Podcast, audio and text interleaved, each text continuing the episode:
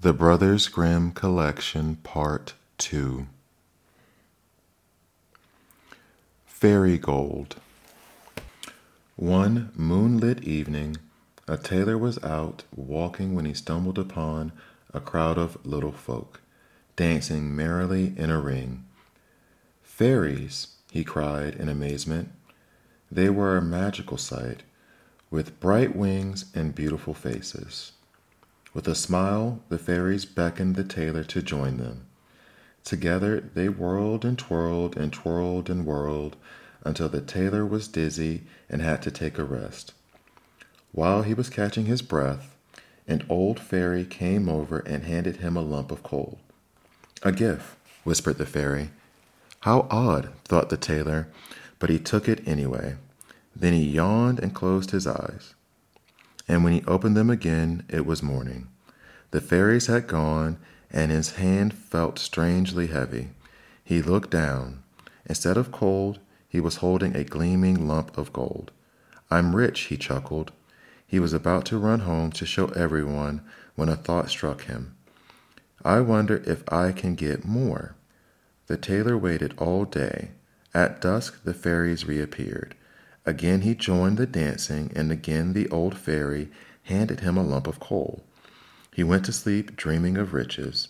When he woke, he looked eagerly at his hands, only to find his fingers black and sooty. No, he wailed. He was holding two lumps of coal. If only I hadn't been so greedy, he sighed. But it was too late. His fortune had gone for good. The end. The Twelve Dancing Princesses. Once a king had twelve beautiful, lively daughters. Each evening he locked them in a tower to keep them safe. Yet every morning their shoes were worn to shreds, as though they'd been dancing through the night. They had to have new shoes every single day. The king couldn't understand it. Any man, he announced, who discovers where the princesses go may marry whichever he likes. But any man who tries and fails will instantly have his head chopped off. A succession of brave, rich, clever men followed each other to the princess's tower. One after the other, each man was beheaded. The king was in despair. And then a poor soldier came along to try his luck. Just before he entered the tower, he met an old woman who felt sorry for him. Liking his looks, she warned, Don't drink the cocoa they offer you. Pretend to go straight to sleep and take this invisibility cloak so you can follow them. When the eldest princess gave the soldier a mug of cocoa, he cunningly poured it away and never tasted a drop. Then he yawned, lay down, and shut his eyes, leaving them open just a crack. The youngest princess, he thought, was the loveliest. She, in turn, was sad to think this handsome soldier would soon die. The soldier watched the girls put on sparkling jewels and slip into new dancing shoes. Then he saw them open a trap door and disappear down a secret staircase. Hastily, the soldier threw on the invisibility cloak and ran to join them. Beyond the stairs was an avenue of trees their leaves sprinkled with gold and glittering with diamonds. He snapped off a branch to show the king, and the youngest princess turned back startled. There's no one there, said her older sister. That soldier was fast asleep. On they walked, the soldier following until they reached a lake. Here, twelve boats were waiting, each with a prince at the helm. The sisters jumped aboard and were rowed to a glorious castle. There they danced the night away, till the soles of their shoes were worn right through. At dawn, they were rowed back home. After breakfast, the soldier went to report to the king. Failed, I suppose, said the king with a shrug. Off with his head. Not at all, sire, said the soldier. Would you please call the princesses here? He produced the shimmering branch he'd broken from the trees and told the king what he had seen. Blushing, the princesses confessed everything. True to his word, the king offered one of his daughters in marriage. The soldier chose the youngest, who was pleased to accept. Their wedding was held that very day, and the dancing lasted for a week. The end. Rumpelstiltskin. Once upon a time, there was a boastful miller who had a beautiful daughter. One day, the king himself rode through their village. He stopped and stared at the miller's daughter, captivated by her beauty. The miller couldn't help himself. He went up to the king and whispered, Not only is she beautiful, she can spin straw into gold. Without another word, the king swung the miller's daughter up in the saddle behind him. Then he rode off with her to his castle, leading her up a twisting turret to a little room stuffed with straw. Get to work at once, he said. By morning I want all this straw turned to gold, otherwise you shall die. The miller's daughter sat down and wept.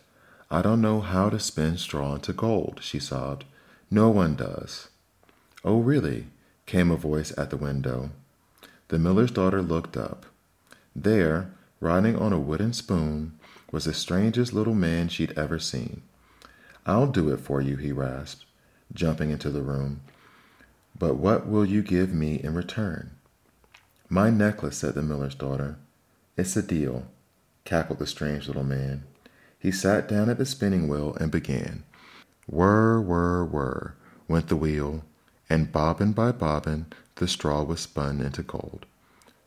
Morning came, and the little man had gone, leaving the gold behind him. When the king came in, his eyes lit up in delight.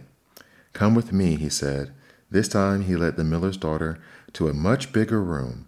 Once again, it was stuffed with straw. Turn the straw to gold by morning, he said, or tomorrow you shall die. With tears in her eyes, the miller's daughter rushed to the window.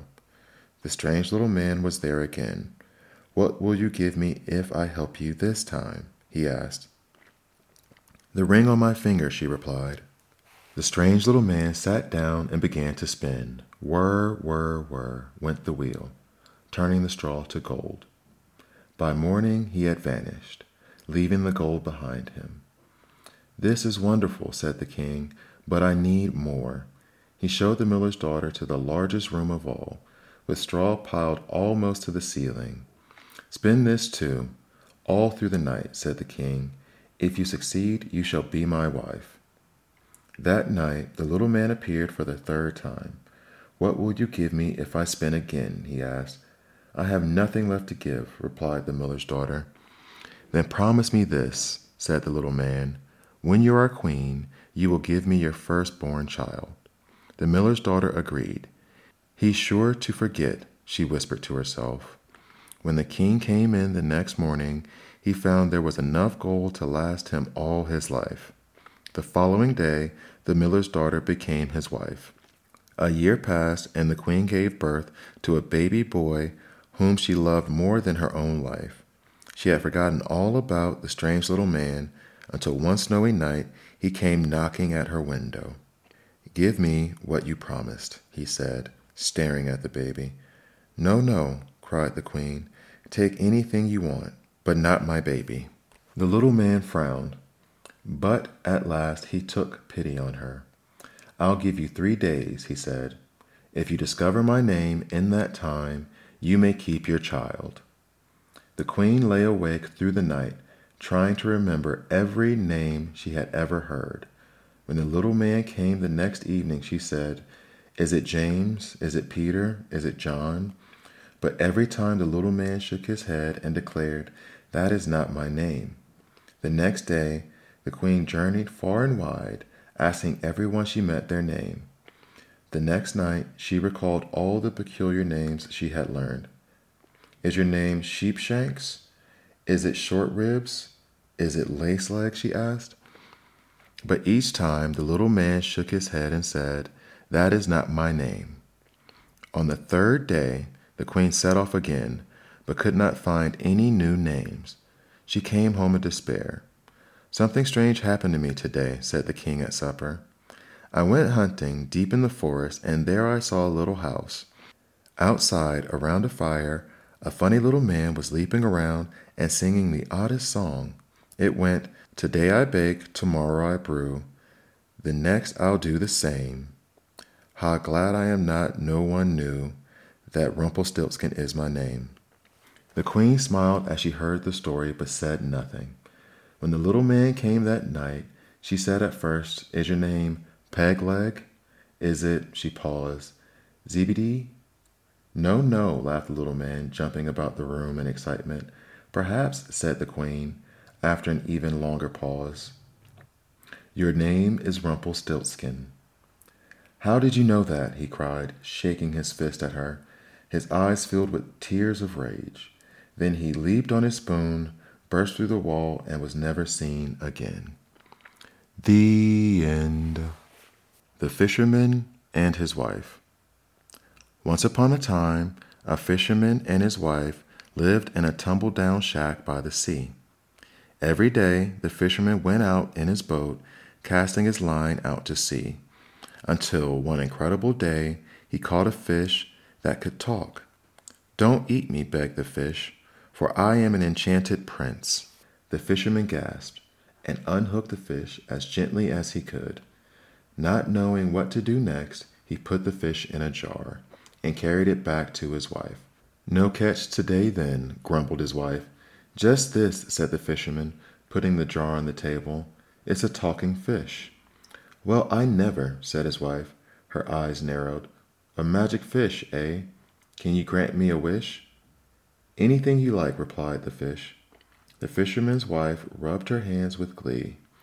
I'll have a fine house then, she said, beautiful clothing and plenty of gold.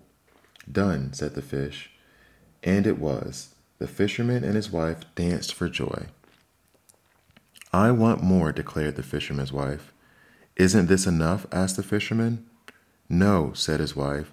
She looked at the fish. Make me richer, she cried. Done, said the fish. And it was. Their house turned into a palace. Their boat turned into a yacht.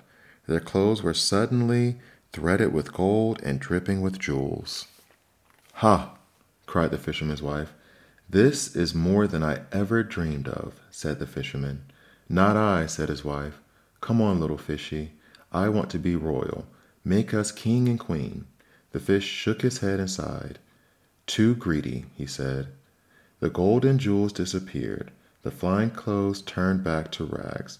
The palace turned back into a shack and the fisherman and his wife are still sitting there in disbelief today. The end.